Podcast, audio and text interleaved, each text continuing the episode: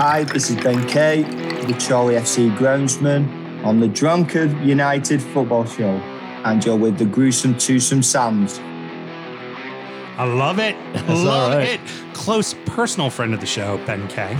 Yes, You know? absolutely close personal friend of the show. I tell you what, Sam, Northwest uh, Derby this uh, weekend, kind of like missionary. It was great to be getting laid, but were both parties really enjoying it? Didn't seem like it, did it? Let's start the show.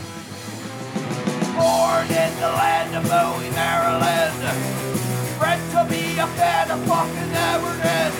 Punch you in the eye and drink your rye. Sam Houston. Sam Houston?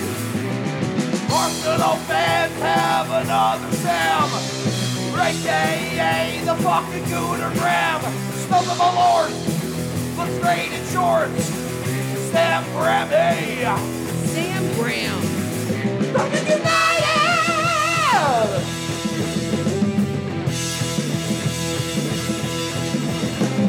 United!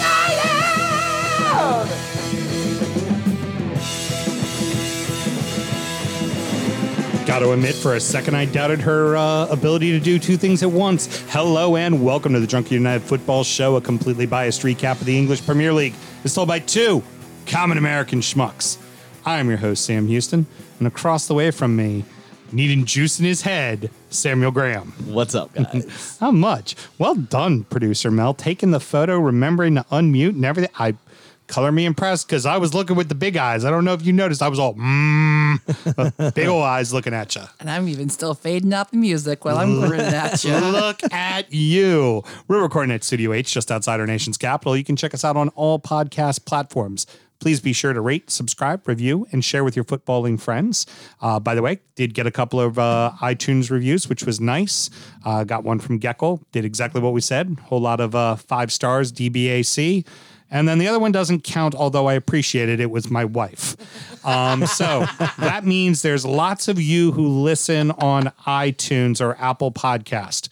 Take a second. All you got to do, five stars, DBAC. Not asking for a, a diatribe about the show, just five stars, DBAC. Yep. Should you want to chat with us, there is many ways that you can. Sam Graham, tell the good people how they can get in touch. Of course. Uh, on the social medias, we are at DU Football Show. That's Twitter, Instagram, and Facebook. And it really is us uh, mining the DMs. So Yep.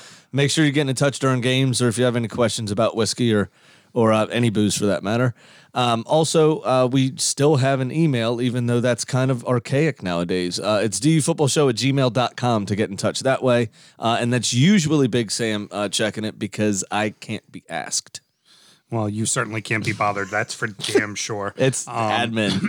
and I'm we got and we even we even answer our messenger and all that good stuff too. Yeah, that's it. So make sure also to, to find the closed group as well as give the show a, uh, a like on uh, on the social medias, and that's our Facebook closed group is Drunkard United Football Show. Um, oh no, I'm sorry, Drunkard United Foot Football Club. yeah, I'm sorry. Drunken United FC. Yeah, um, that's where we talk. fucked it all I up. know. There, we have too many outlets. Word words are hard. Um, that's where we do most of the banter. Obviously, you keep track of uh, all the meme making, all the uh, the banter, the shit talk. Um, we talk during games on there as well. Um, so it's a great way to stay in touch, and we've. I feel like we've created a cool little community there, man. Really fun community. Sam and myself both work in the wine and spirit industry and both have a deep, passionate love for all things distilled spirits. So, as the red blooded Americans we are, we vow to have a drink in our hand throughout this show and every single show. Uh, Sam, we got a top 20 from a place you would never expect to get a whiskey from. Yeah, I didn't know they made whiskey at all. Uh, actually, But You can make whiskey anywhere in the world. Yeah, that that's true, but it uh, I didn't know they made whiskey in particular. So this is the Milk and Honey Classic. Uh, this is a 46% by volume, so 92 proof. Will run you 59.99 to 64.99 on the shelf. Uh, it comes in at number 20 on Whiskey Advocates 2020 top 20 uh, of last year. And where does it come from?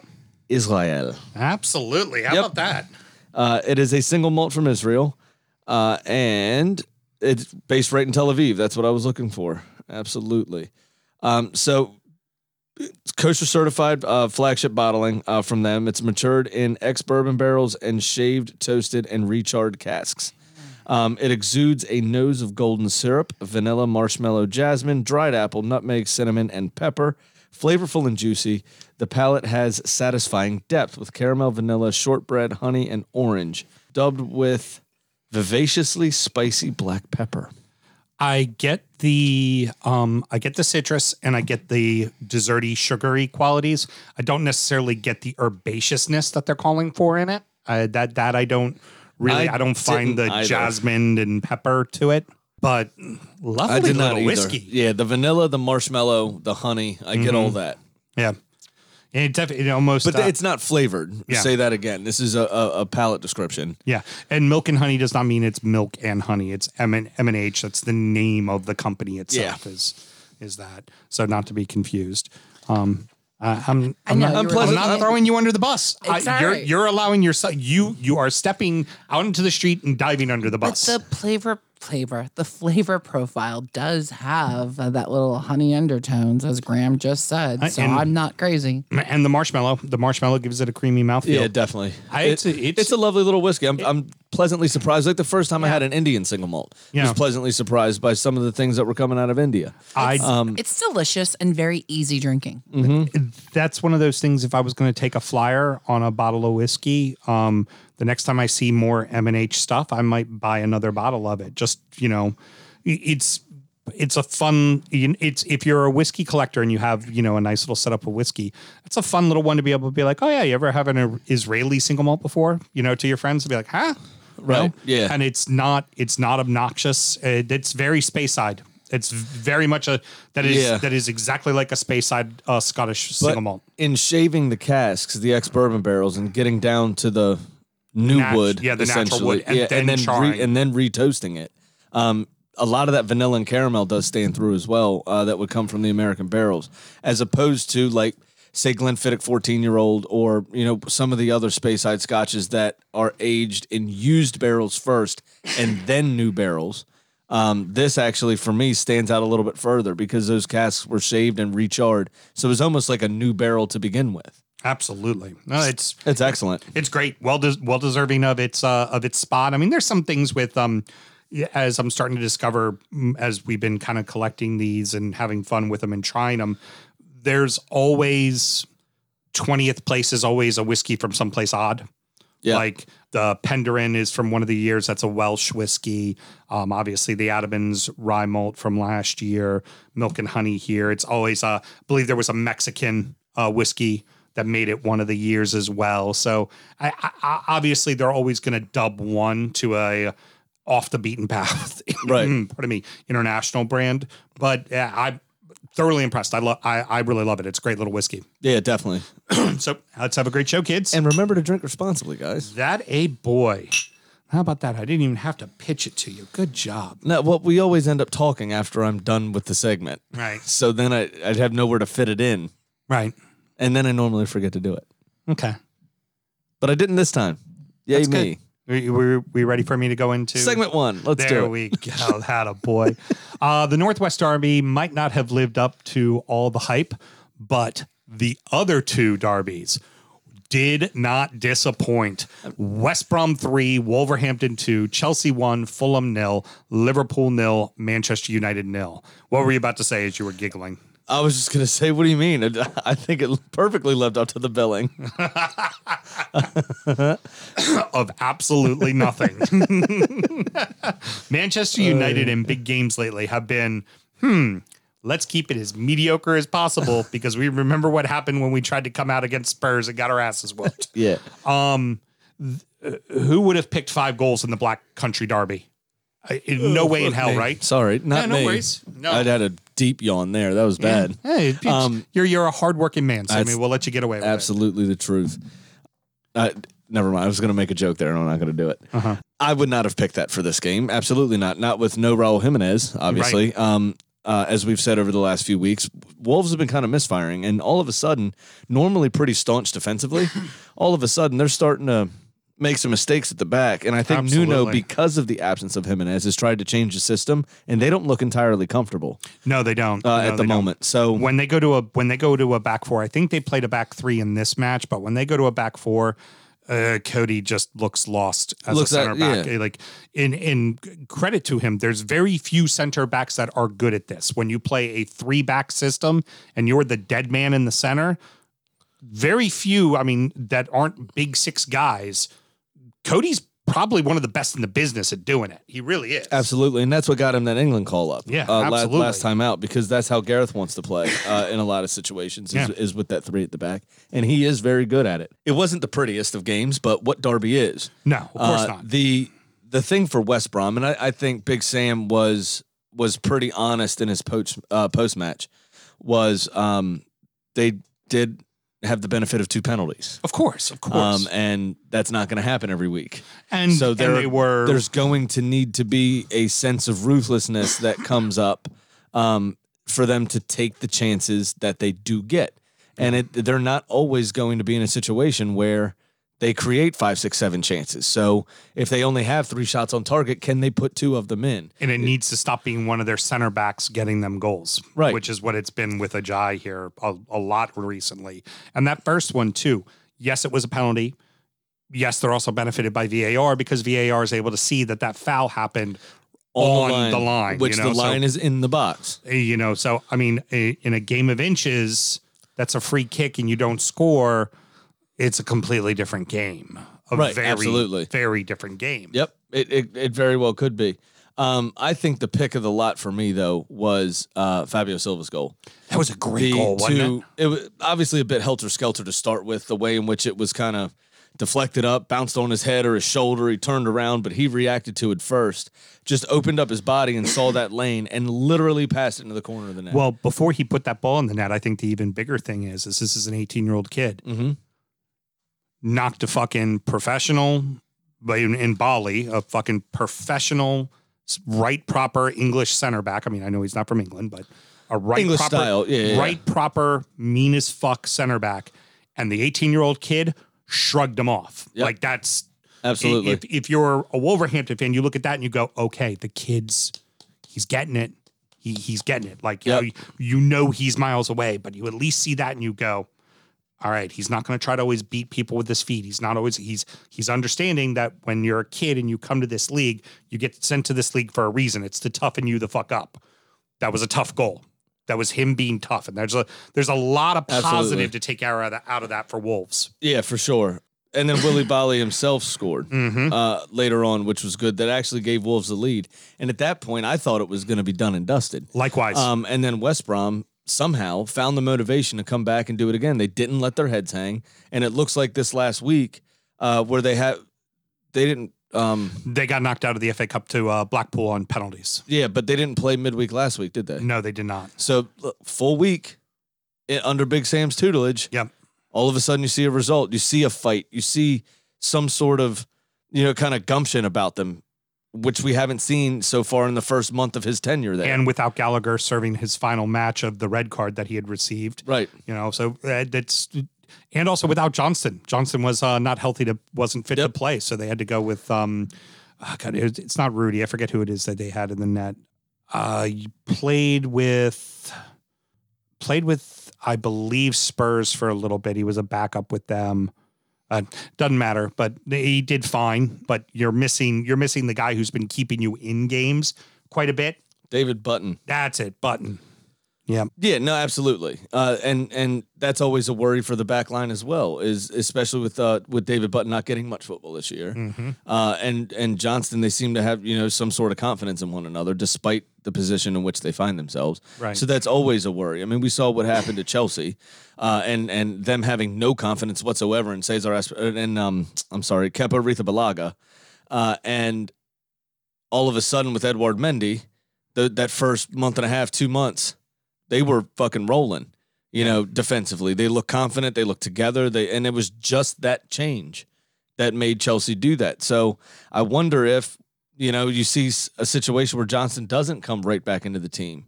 Um, I don't know how long he's going to be out for, but if you if David Button starts getting on a roll, we're seeing it with Newcastle. Dubravka's healthy. He Yeah. can't get back in the team because Darlow's playing so well. Pre- precisely Despite their results, Darlow's playing very well. yeah he's playing very well So I wonder if if you see something here and Big Sam sticks with him. Yeah, very true. Now, um, for for West Brom, this is this is big. You know, this is what you needed. This is the kick in the pants you needed. And fortunately for them, Fulham lost points, and Fulham also has another hard match in the midweek facing Manchester United, and they've advanced in the FA Cup as well. So Fulham's going to have games, Yep. right? This gives you that opportunity to start to catch up on them. Uh, for Wolves, I kind of feel like they're going to need to accept that this is not going to be a top 10 finish year for them. Correct. And and what you need to do is vet the youth that you have. Let's figure out what you have on your team, use it so you know what you have to buy in the off season, Well, right? They'll know what they need to buy because they'll just call George Mendes and say, "What do you have?"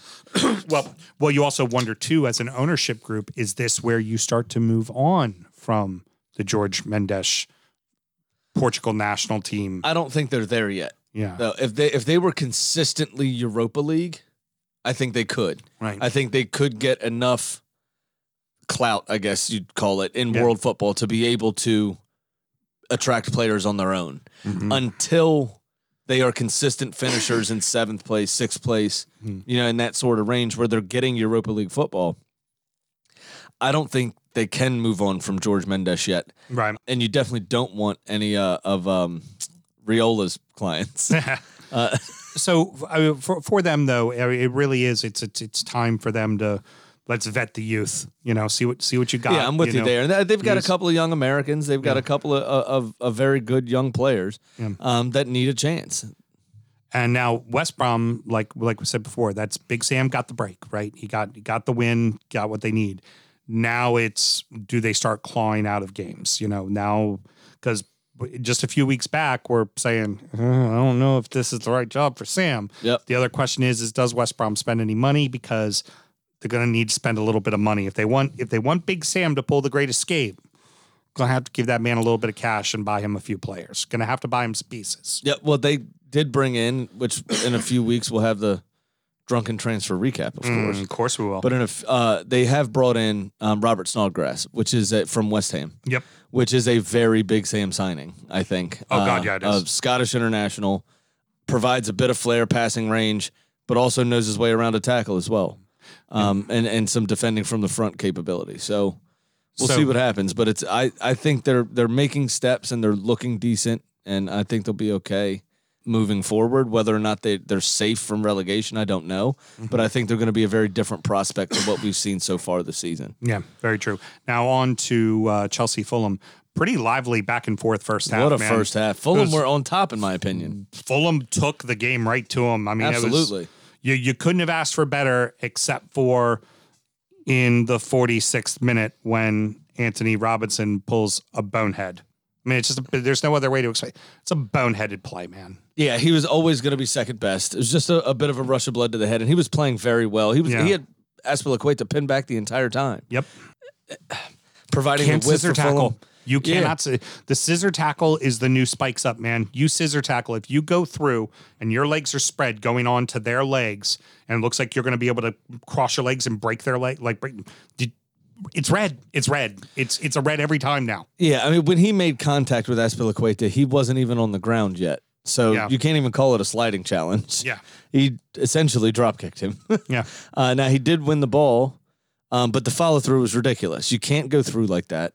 Um, it was definitely a boneheaded play. It was a rush of blood to the head from a young player who hasn't seen a ton of minutes. Right. So He's I mean, been recently seeing minutes, but at the start of the season, yeah. I mean, so I get it. It happens. It, it's it's a mistake that a young player made. Hopefully, he'll learn from it. I don't think there's many better than Scott Parker being able to put an arm around him because Scott Parker knew his way around a shit challenge. right. Of course. So as long as you know he could look at him and, and the kid takes the advice that he's going to get under his belt and becomes a bigger player because of it, shit happens. You know, everybody Yeah. makes mistakes, uh, and and at his age, you know, it really is just a rush of blood to the head, and and he fucked up, and it was unfortunate. But what did I tell you on Thursday?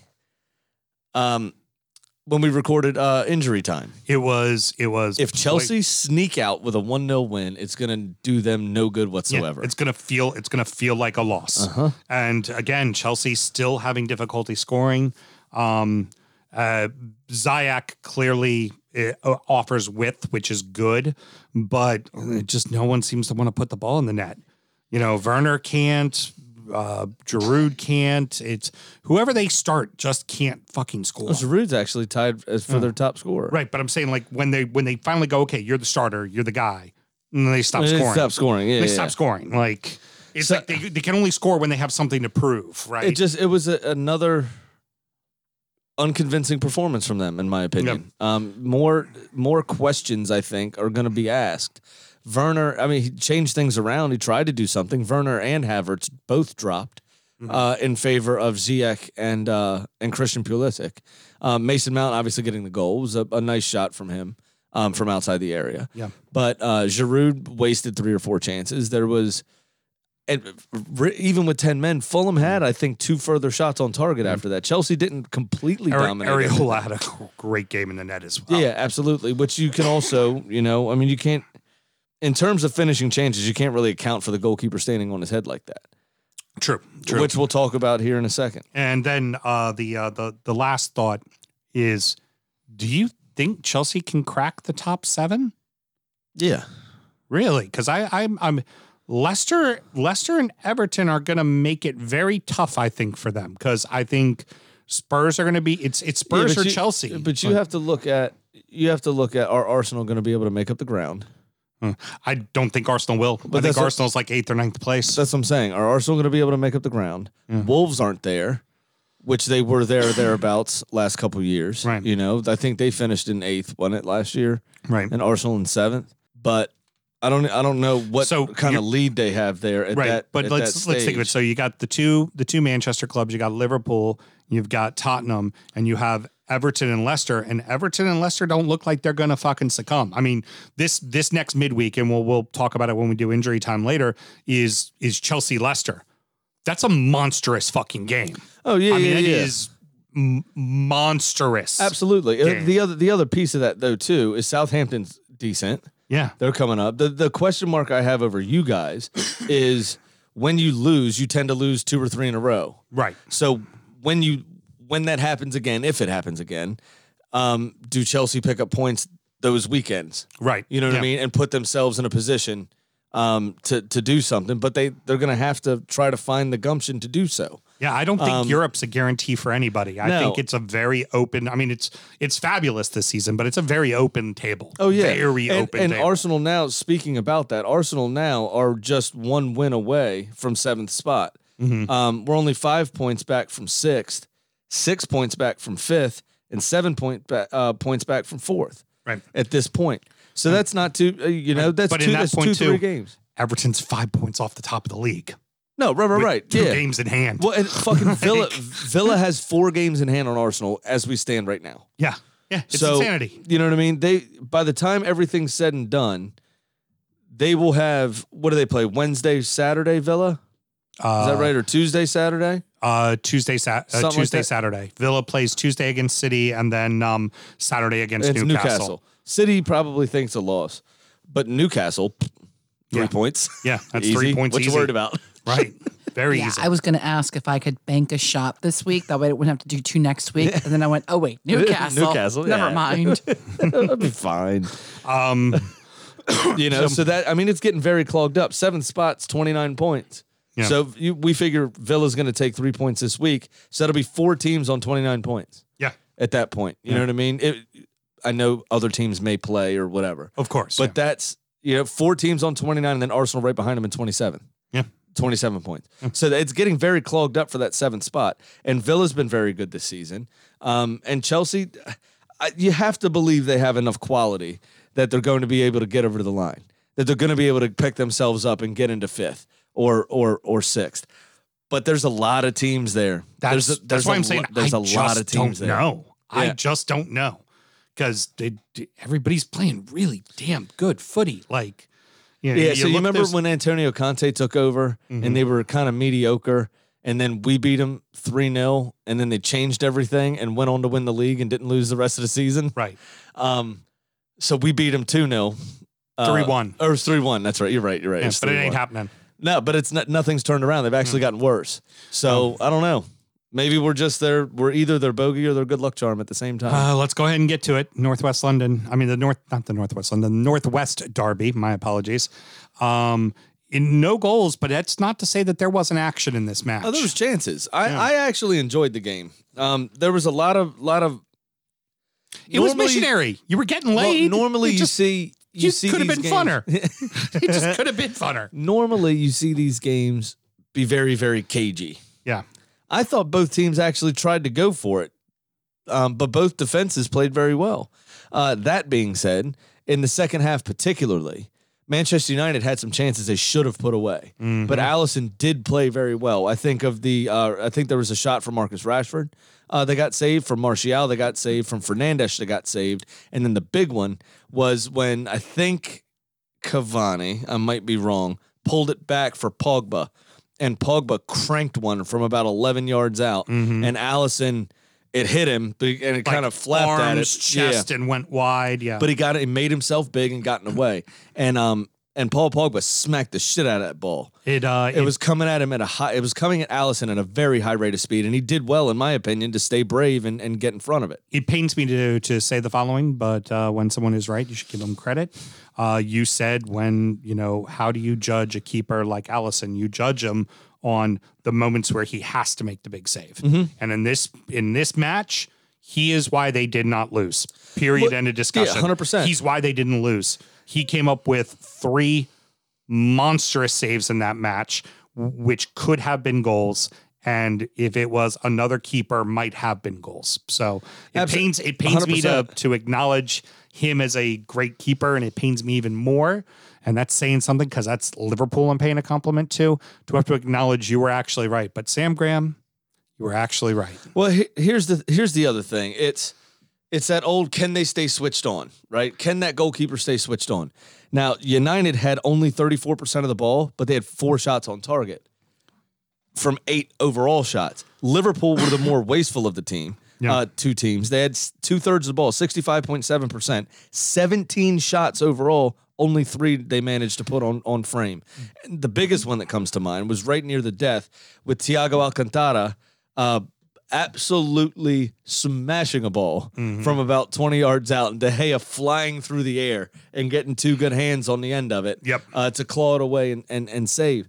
But both goalkeepers, when they were called on, Made the saves. Made the saves. And that's what makes both of those goalkeepers. I mean, De Gea's had his problems, and we've made fun of him a lot, absolutely, as he deserved. But that's why he's one of the best goalkeepers in the world and has been regarded that way for the last few years as such. He's always Is he been one of the- barely had shit to do. And then all of a sudden, this thing comes at him at 800 miles an hour, Hmm. and he's ready. He's there. He makes the diving save. Our critique of him has never been him on the line as a shot stopper. He's No, always be, uh-uh. he can't do anything else right, but he's a very good on the line Yeah. shot stopper. Except for last season when he wasn't even a very good on the line shot stopper. Um, here's the big question: The fuck is going on with Liverpool's front three? Don't know.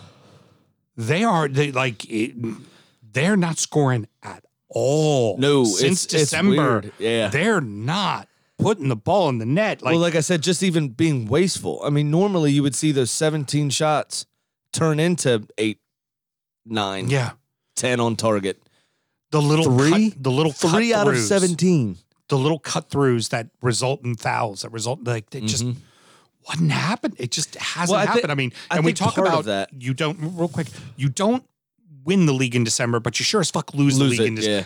And I hate to say it right now, they're fucking losing the league from Yeah. December into January. They're you need those the, those the, the beauty of that team is it's two 20 goal scores and a guy with 10 assists. Like that's why they're so good. Um, I think the biggest thing comes down to the injuries they have defensively. I think Alexander Arnold and um, Andy Robertson on the other side are being pinned back a little bit extra to help out with Jordan Henderson and Fabinho being deployed as makeshift center backs. Yeah. That also takes both of those players out of the midfield. And Gini Wijnaldum is on his own Yeah. and he can't create everything by himself. He's more of a box to box guy than he is a number 10. Yeah. Um, all three of them really are, but you lose Fabinho's passing, uh, you know, prowess, that, that long diagonal that makes the Very defense shift. You lose a lot of, by not having those players further up the pitch, you lose a lot of what unlocks the defense, right? It's it's that pinpoint accuracy on those long diagonals that shifts the defense to allow space somewhere else for a cutback or a cross or a that quick football. Without that, they're not getting the ball wide like they usually do. Firmino can't score to save his life uh, at the moment. Uh, he got one, I think, in his, his last outing uh, before this game, but he hasn't done much. Then you look at uh, Salah and Mane, and they can't do it alone. it- Right. It, seems uh, So- for some reason. Let me give you one last question here. We've talked about it all season where whenever there's a challenge, and this also applies to last season, whenever there's a challenge, Liverpool dispatches of that challenge. Liverpool did not dispatch of this challenge. Where does this leave the top of the table now? Well, the top of the table is getting very congested. City win their game in hand uh, in the, the midweek, and you now have uh, Manchester City on top. You have Leicester within a, a couple of points uh, of them, and then Liverpool in third. Mm-hmm. Uh, or now, well, it'll be fourth at that City, time. City United. Yeah, it'll be they'll be in fourth yeah. at that point. I'm sorry. depending on what Leicester does against Chelsea as well. I for the neutral, my team's not going to win the championship this year. It's going to be a lot of fun watching the top of the league flip flop week in week out. I think. Oh, this is absolutely hands down. Right now, I can say since we've been doing the show, and more importantly, since I've been watching the Prem now for over 10 years, best fucking season to date. Yeah, Hands down, the best season to date. No doubt about it. I think this is going to be a joy to watch.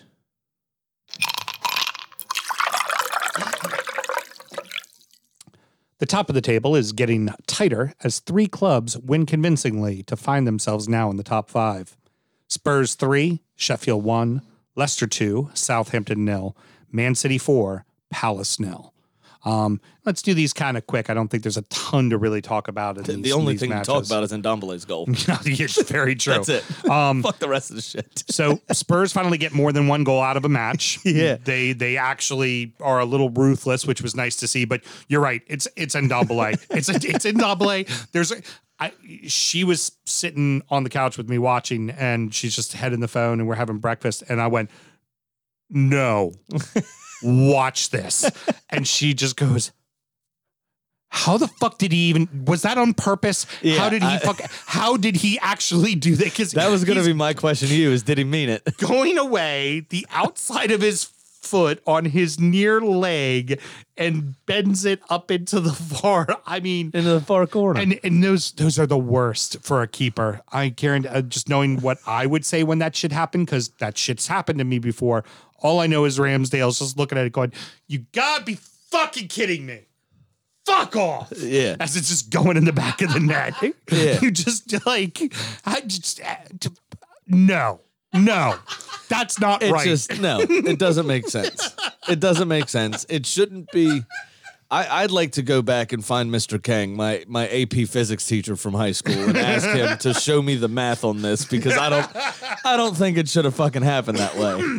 I'm not sure that that was physically fucking possible, uh, but it worked. Uh, I think uh, Ndombele saw what happened um, uh, with Danny Ings the other day, and uh, decided I could just I could do that better. Whatever you could do, I could do better than that. yeah, and and for Spurs, it could have been a, a more timely win. I mean, Yeah, absolutely. they Well, desperately needed the those first three. the first two though, Mhm. honestly, the first two goals were um the first one was just a straight up Sheffield mistake. right. Just complete Sheffield mistake. The second one was a lack of communication on Sheffield's part. Um, Harry Kane exploited the space between the midfield and defense, and that's where he picked up the ball. Uh, but one of the defenders, if they think that they need help, should be calling a midfielder back to mark him, or they should be going right up on his ass. They shouldn't be giving him that space. And then once he picked the ball up and started driving at them, they just retreated and retreated and retreated until he was on the edge of the box and had nothing to do but a simple finish to the right hand side. It's those two goals, still from a Spurs perspective, it's a good win, sure. But if you're being honest with yourself, they were two goals that were strictly mistakes by Sheffield. You didn't really do much to make those goals. Um, and then the speculative effort that he probably didn't mean from. It was So still, it was still brilliant. that was absolutely brilliant. It, it- there's only one other goal that's coming up in just a moment that was even more mesmerizing than that one was. But uh, I told you I wasn't going to talk about Sheffield uh, unless they won. So moving on to uh, Leicester and Southampton. The the- Leicester perfectly executes breaking down Southampton's press. Yes. They didn't even seem bothered by it at all. It also helped that there's no Danny Ings again. Of course. But yeah, so uh, Leicester definitely had the better of the chances, but Southampton weren't going away Right. uh, in this game whatsoever. Um, but I never felt like Southampton was Really going to- dangerous at right. all. Yeah, they they, I they were in that. the match. They played them well, but it it's like back in the day. Um, you know, for me as an Everton fan, would be like, oh, you're going to play at Chelsea. It's like, all right, well, it's one nothing the entire match, but I never feel like we're actually going to get a goal. right. Yeah, and then yeah, they yeah, score definitely. a second one. You go, okay, yeah, That's that was it. probably right. Yep. You know, Yeah. like Well, this is with with what I say on. Uh, I'm Sam Stradamus all over again. I said there's. You said could it be Jamie Vardy? I said it could be. Could also be a bit of James Maddison magic. Yep. Mm-hmm. And that's goddamn what it was. It was very angry magic. yeah, Uh, he rifled that ball into the roof of the net on the near post. Uh, goalkeeper, I don't think even moved until the ball already rippled the net. scored that goal the way Jack White plays a guitar. yeah, just very angry. Very Uh, angry. but it was fantastic nonetheless. Uh, and then really nothing of note happened the rest of the game. There was some good football, there were some chances, but it, nothing really caught the eye, uh, in my opinion. Um, obviously, uh, Southampton then pushed uh, to try to get the equalizer, and the ball kind of caroons out. Um, or got cleared. I don't remember the exact circumstance, but Harvey Barnes running from his own side of the field was not offside, and uh, and just clean in one on one with the goalkeeper, and uh, a very good finish to and stayed composed um, uh, and stayed confident. Opened his body up and just found the far side um, Yeah. over uh, McCarthy's over McCarthy's left. So uh, very small, uh, but very, uh, n- very small detail, but very huge for their club. Soyuncu is healthy again. Uh-huh. Pereira is healthy again. Uh-huh. Uh, I forget his name. Starts with a C. The cat that came from uh, Atalanta, healthy again. Cast- uh, Castagna. Yeah, their defense is getting healthy again. Yep. Mm, this the, the, uh, this is right at the right time for Absolutely Leicester. is. They're, they're they're starting to get healthy again, and that's really going to be big for them, especially their next two, um, not including the FA Cup.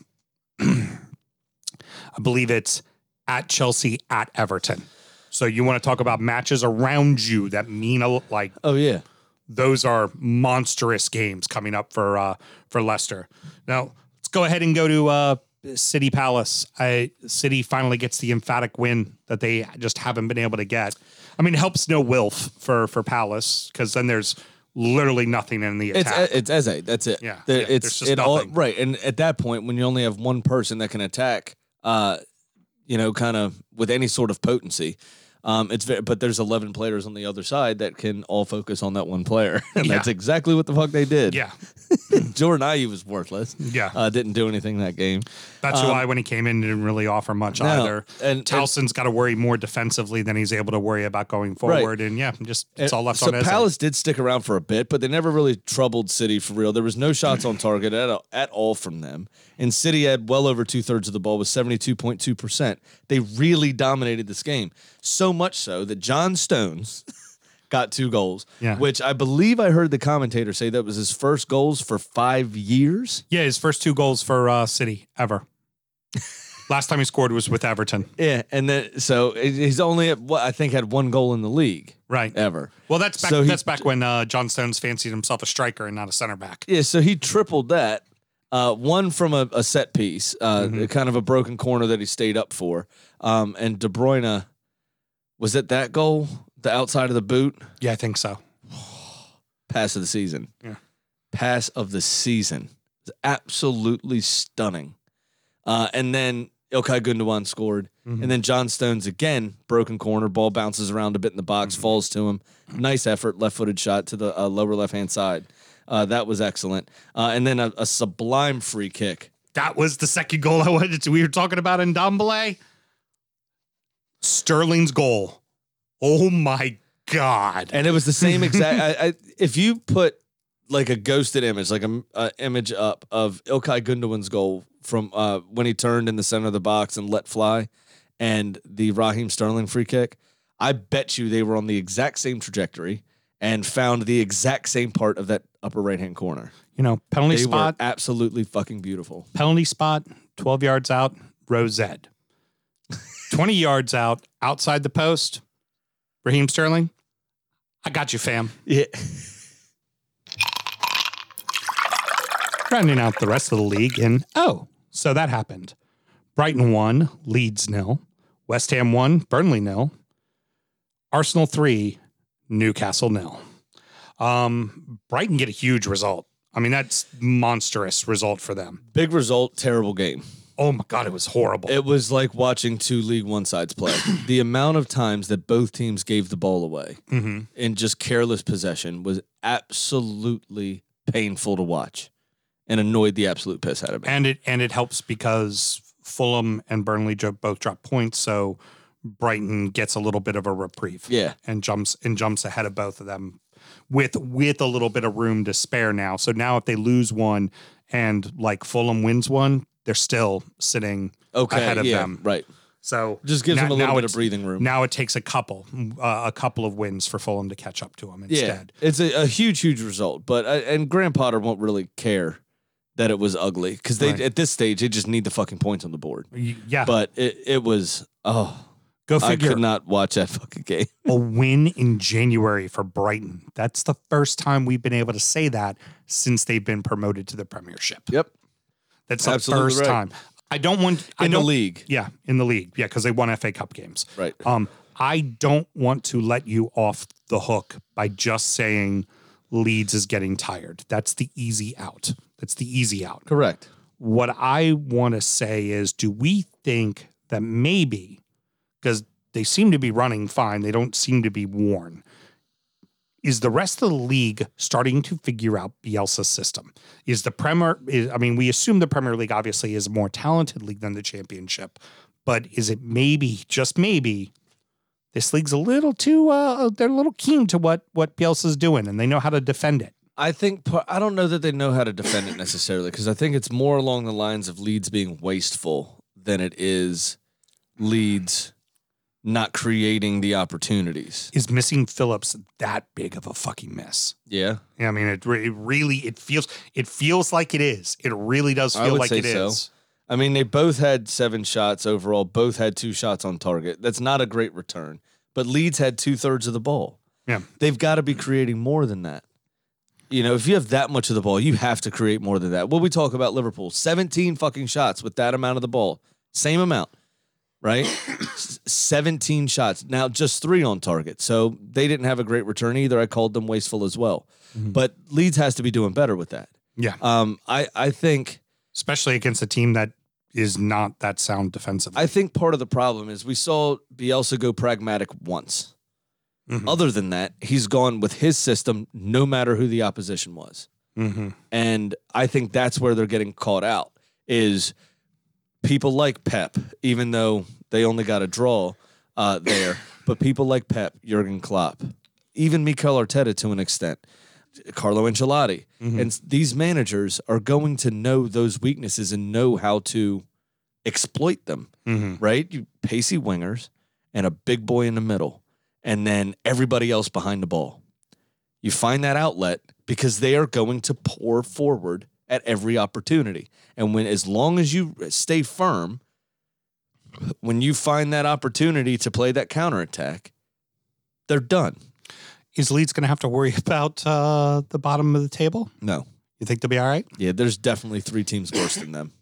Very good. So, um, moving on to West Ham Burnley. Uh, West Ham Burnley's Burnley, which was kind of funny, but Fuck, but there were 25 shots in this game. but the only the it's none of that. just matters. six of The- them on target the s- between them. The stats mean nothing. All that matters is Mr. Antonio is back, scoring goals, doing epic celebrations. Remember, he is the one from uh, two seasons ago who rode the pony in epic fashion. Wasn't he the one that also crashed his Lamborghini while wearing a snowman costume I don't remember. two years ago? Might have been, but Mel, maybe you jump on the old Google, but, but uh, I'm pretty sure it might not have been him, but I thought it was. scores a great goal, lays on his back, starts doing the backstroke while scooching himself along this. I'm like, yes, it's back. You know what? You Put know what, West Ham fans? veins. You don't have you don't have much else to be very happy about. But Antonio celebrating goals, that's a moment of pure fucking joy right there. That would be Sergio Romero. Damn. Uh, Really? Yes, I, I'm He really. crashed his car wearing a snowman suit? I mean, if somebody else, I didn't read, but somebody else crashed a Lamborghini, I'll look. Yeah. I think it was There's Michail been more Ant- than one Lamborghini crash. I think so. Oh I my think he was on the way to like a charity thing or a fancy dress party. but he um, was wearing the snowman suit while driving the car. So- and he hit a lamppost. uh, D- needs to be in his boys' ears. They're not out of the woods yet. No, They need to stop thinking they not. are. They they have to stop thinking that they are. And for West Ham, just keep finding ways to win, man. You know, that's really all that matters. Yeah. matters. I mean, I think West Ham are more than safe now. All right. Yes, you are correct. More than one footballer has crashed a Lamborghini.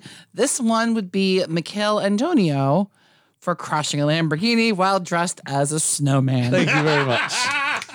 I knew I remember that correctly. My apologies. I did not realize there was more than one. okay, I actually- think that was probably. I think it was Christmas of 2018. Yes. if I'm not mistaken. So real quick, if That would be I- 2019, and now he's been right twice. I, I want to make sure that we keep our drug references correct. So, and just like we do with dump, dumpster fires and shit shows and all that kind of stuff, Yeah.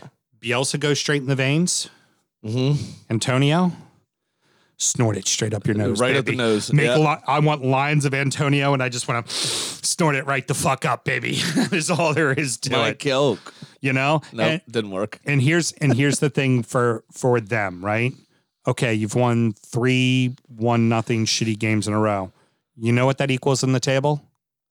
It's nine points. Absolutely. It doesn't matter if it was ten nothing or it won nothing. That's three in a row that are all fucking W's. One of them obviously in the FA Cup, but still, that's all that matters. No, absolutely. All it's it's fucking all matters. building confidence and building that momentum, right? It- and it's it, it, at a club like West Ham with a a. And I, I really don't mean any disrespect by this. It's going to sound harsh, but with the the type of players and the quality of player that they have that they're accustomed to with that team in the last decade, um, they need that sense of togetherness and fight to be able to perform Mhm. and any sort of confidence building, anything where this scrappy 1 0 we won for them is galvanizing. Mhm.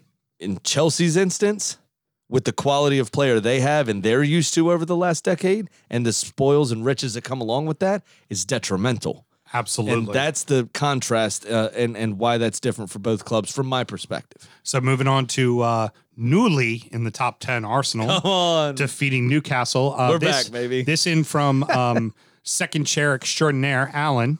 Um, please do a bit for us when we're in the championship next season. um, I'll I- do I- a bit for you right now. uh, following their FA Cup defeat to us, uh, I believe there was something said along the lines by Steve Bruce uh, in their post-match press conference. Might have been in the build-up to this game. I'm not sure, really. But within the last week, he basically said that they were shite. Um, Newcastle were shite. their own boss said that. Um, they weren't doing things the right way. Uh, and he's got to get a bug in his, his player's ear. The, and he, then he said, quote, the gloves are off. We're doing it my way now. End quote. my way now isn't that normally Aren't you- quitting and leaving? Aren't you the fucking boss, mate? Yeah, Whose way's been whose way has been happening? and and, and to to boot, it's um Or do you fi- I'd like to think he's, that he's going over to Mike Ashley's house, looking in the fireplace, and in the sausage roll and pie throw up in the bottom of the fireplace. pasta. Don't forget the pasta. Oh, and pasta, correct. I Never think ending he's, bowl. he's like getting tactical information from the puke, much like Raymond Domenech. Remember the old French manager? Yeah. Uh, used to use astrological signs and pick his team based on the Chinese calendar or some shit. He throwing chicken bones into it and doing like some voodoo shit. That's what I'm saying. I uh, I don't know what the who the fuck was running the team then. I if if Who if says there's if there's ever a person who has the safest job in all of the prem, it's Steve Bruce because Mike Ashley could fucking care less. Well, Like- he wants to sell the team. Yeah. One of the things that I, I heard one of the pundits say when I was on the way over here today, uh, immediately following the game, was Mike Ashley obviously wants to sell the team. And so why not save the money of having to pay Steve Bruce out the rest of his contract and hire someone new Yeah. when you can just sell the fucking team And let them fire and him let and them let worry them about worry it? about yeah, it. absolutely. So it's very strange. The whole thing's weird. I think Steve Bruce is kind of checked out, to be honest with you. Mm-hmm. I don't think he really gives a shit anymore. It, for all I know, he's walking in going, "Please fire me. I, I just I can't do this." That that's also one of those scenarios too, where if you looked at what would be a proper firing and what would impact a team, firing Steve Bruce and bringing somebody in, I think would instantaneously change Newcastle's form. Absolutely. I mean, like, you know what I think they should do? I think they should bring Rafa back.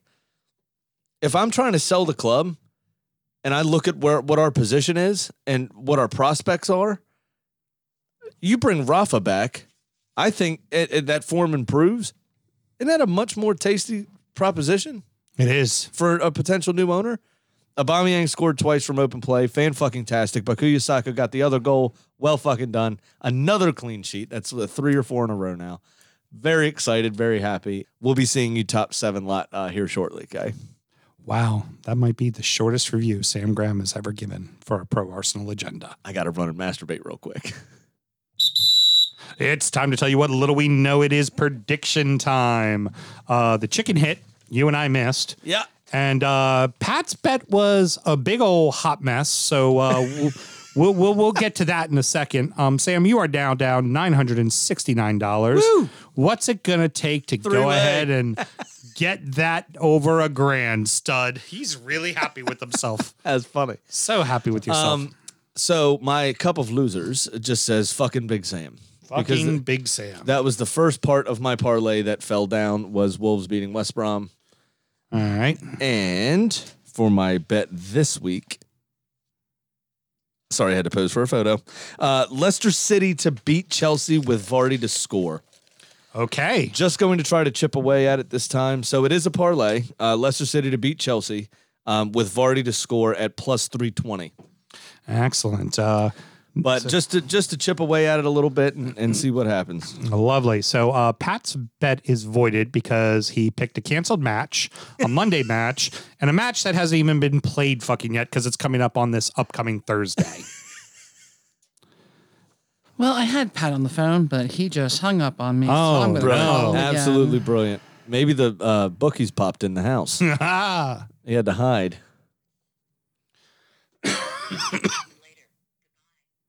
oh and then no! he bitch button you.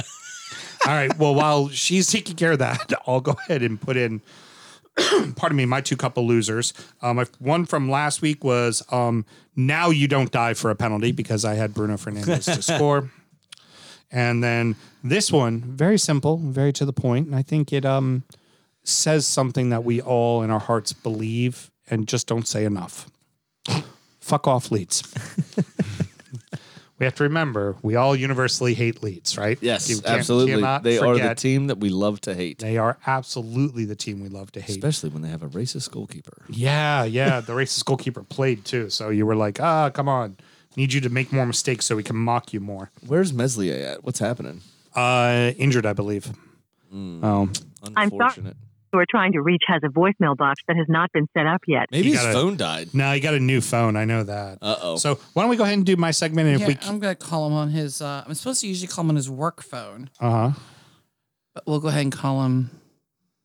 On the old personal line. yeah, Yeah, this is a tight segment. a really tight segment. Pat, you there? Yeah, I'm here. I called. I called your work phone, and it was like, "No, we don't like you," and hung up on me twice.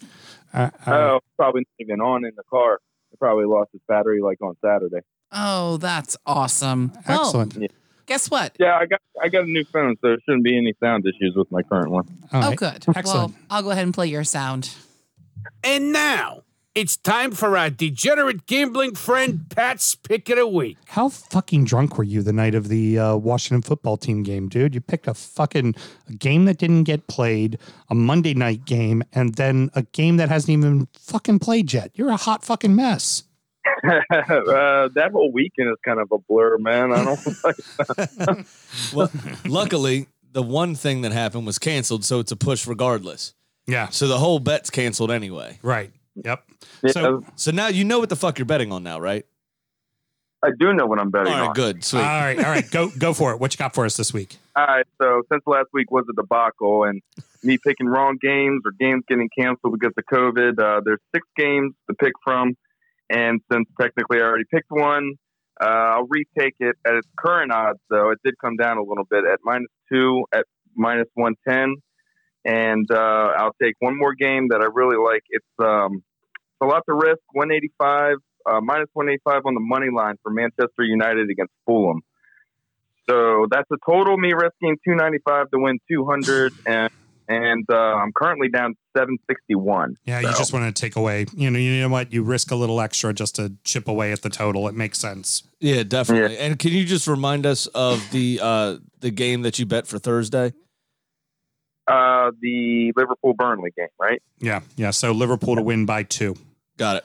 Which, which Uh, yeah. could ha- should should happen. I mean, I will say the last time that uh um l- when uh, last season the only non-win Liverpool had at Anfield was Burnley, but I also don't think Burnley's really in a good way right now either. So this is one of those good games for uh Liverpool's front three to get back on the front foot and start scoring again. That's yeah, for I'd, damn sure. I'd agree with that. Definitely. Um, Pep- Well, it's, it's minus two, so they got to win by three. oh, got to win by it's a- three. Got it. Got it. Yeah, they two at the push. All right, very good. Yeah, it's um. Yeah. So, um, real quick, just wanted to uh, quick shout out to you. You had recommended a documentary to me, and I just wanted to say thank you very much. Um, Yeah, wasn't it good? the Bee Gees, the Bee Gees documentary was On HBO? fucking fantastic. Is it the one on HBO? Yeah, yeah it was, that was one fucking Carly and I had fantastic. Wow, it was good. It was just very good because you forget all the music that they did before Saturday Night Fever, and Right. you forget that they are literally a disco band for five songs. That's it. Like, And uh, and their weren't. career was basically ruined by a slog jock freaking DJ. What uh, in Cleveland, right? I think. oh, it was the Chicago, the disco sucks, the guy who blew right. up all the uh, all the disco stuff.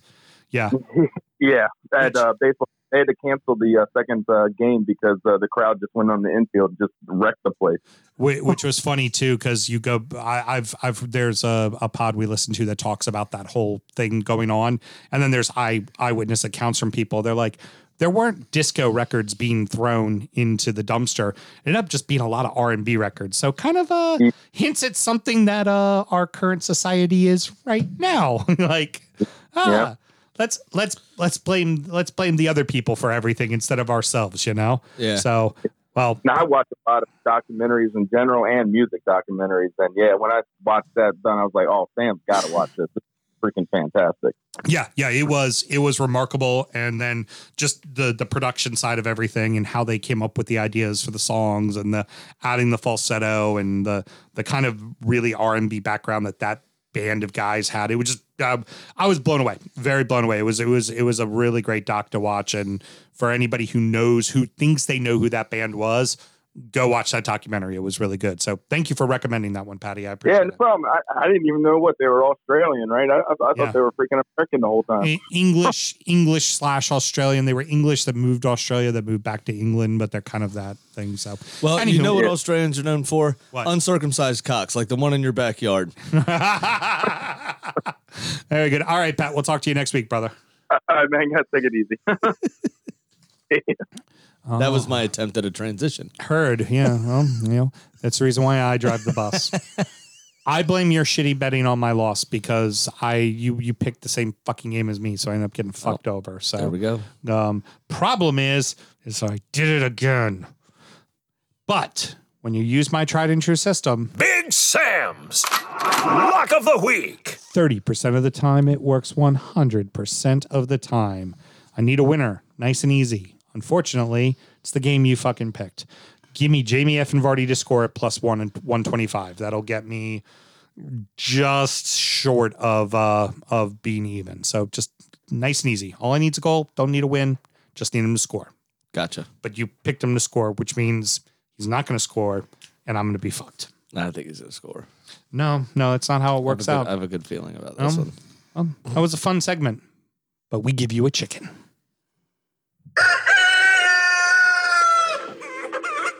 I'm guessing it's a nameless chicken because usually she gets a better intro than that. Well, no, sometimes you just got to be simple and sweet. You weren't on the ball. Be better. Uh, well, here I am talking about how Kitty gets back to her winning ways and currently sits at 8 and 10. Now, for the midweek, I gave Kitty Man U traveling to London to face Fulham. Now, Kitty showed me a picture, yes, Graham, an actual photograph Wow. of her with Jennifer Saunders on the set of Absolutely Fabulous. You probably don't even. Do you know that show, Sammy? No. See, fabulous show. It was absolutely fabulous. One would dare say. Well, they were drinking vodka and screaming for Patty while chanting, Glory, glory, Man United! So uh, obviously, Savort, the Red Devils, and Kitty is picking them to win as well. Um, absolutely fabulous. Two British women that are sauce the entire time. It was. Oh, really was absolutely fabulous. Loosely based on uh, EB and myself. With that being said, please, everyone, always remember to gamble legally and responsibly.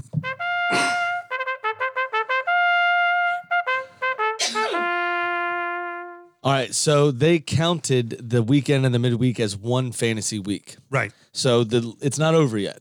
Yeah, it's not over until the makeup game of Villa Of and Saturday, Newcastle on correct. Saturday. So it's almost like a whole three sets of games. Just about. Yeah, Right. yeah, yeah.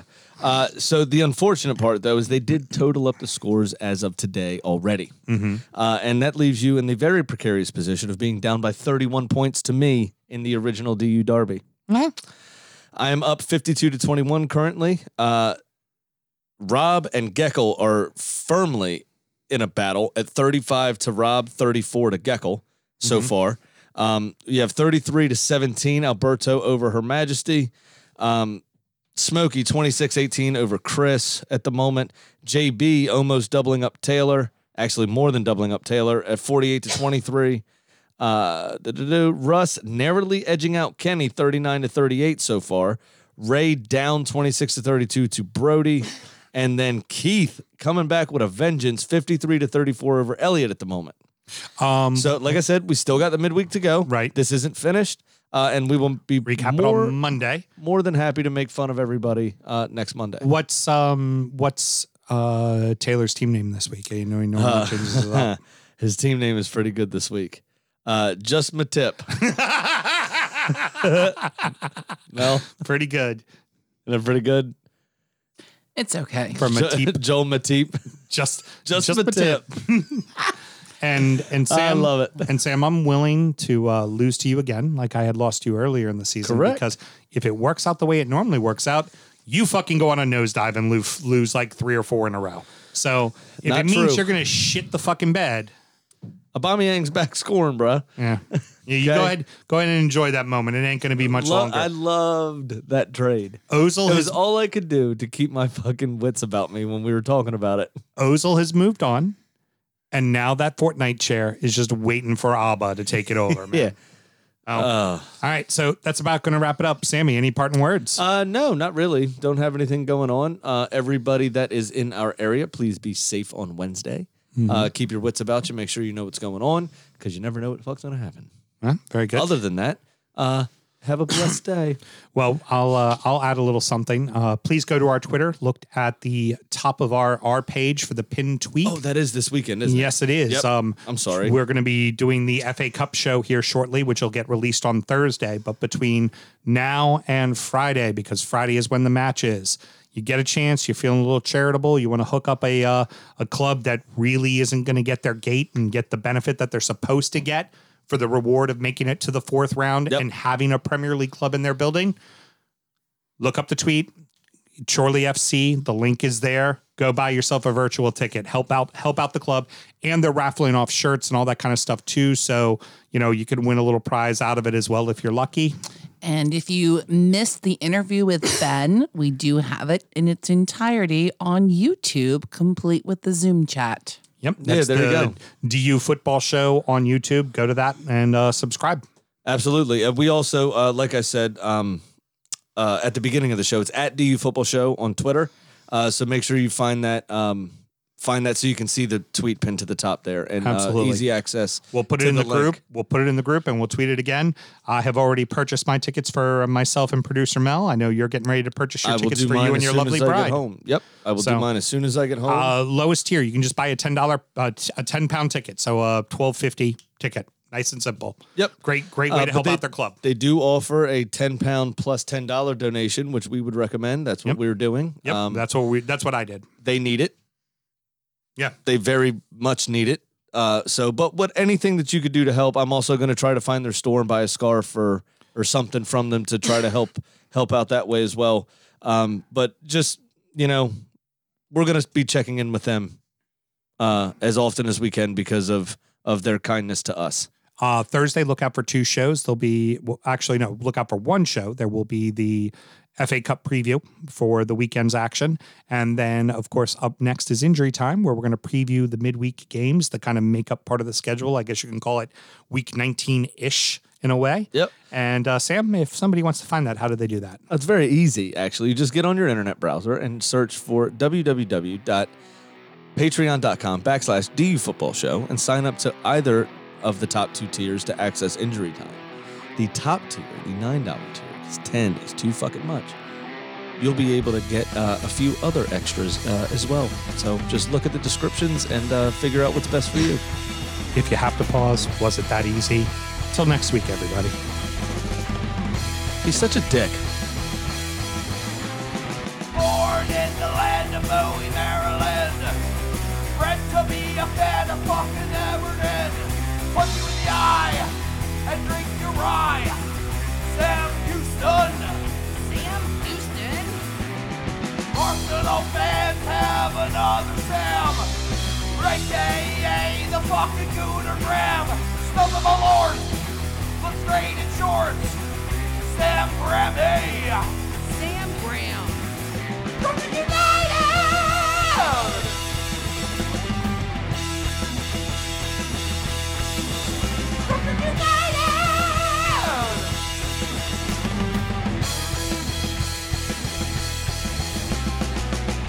hit the fucking mute button.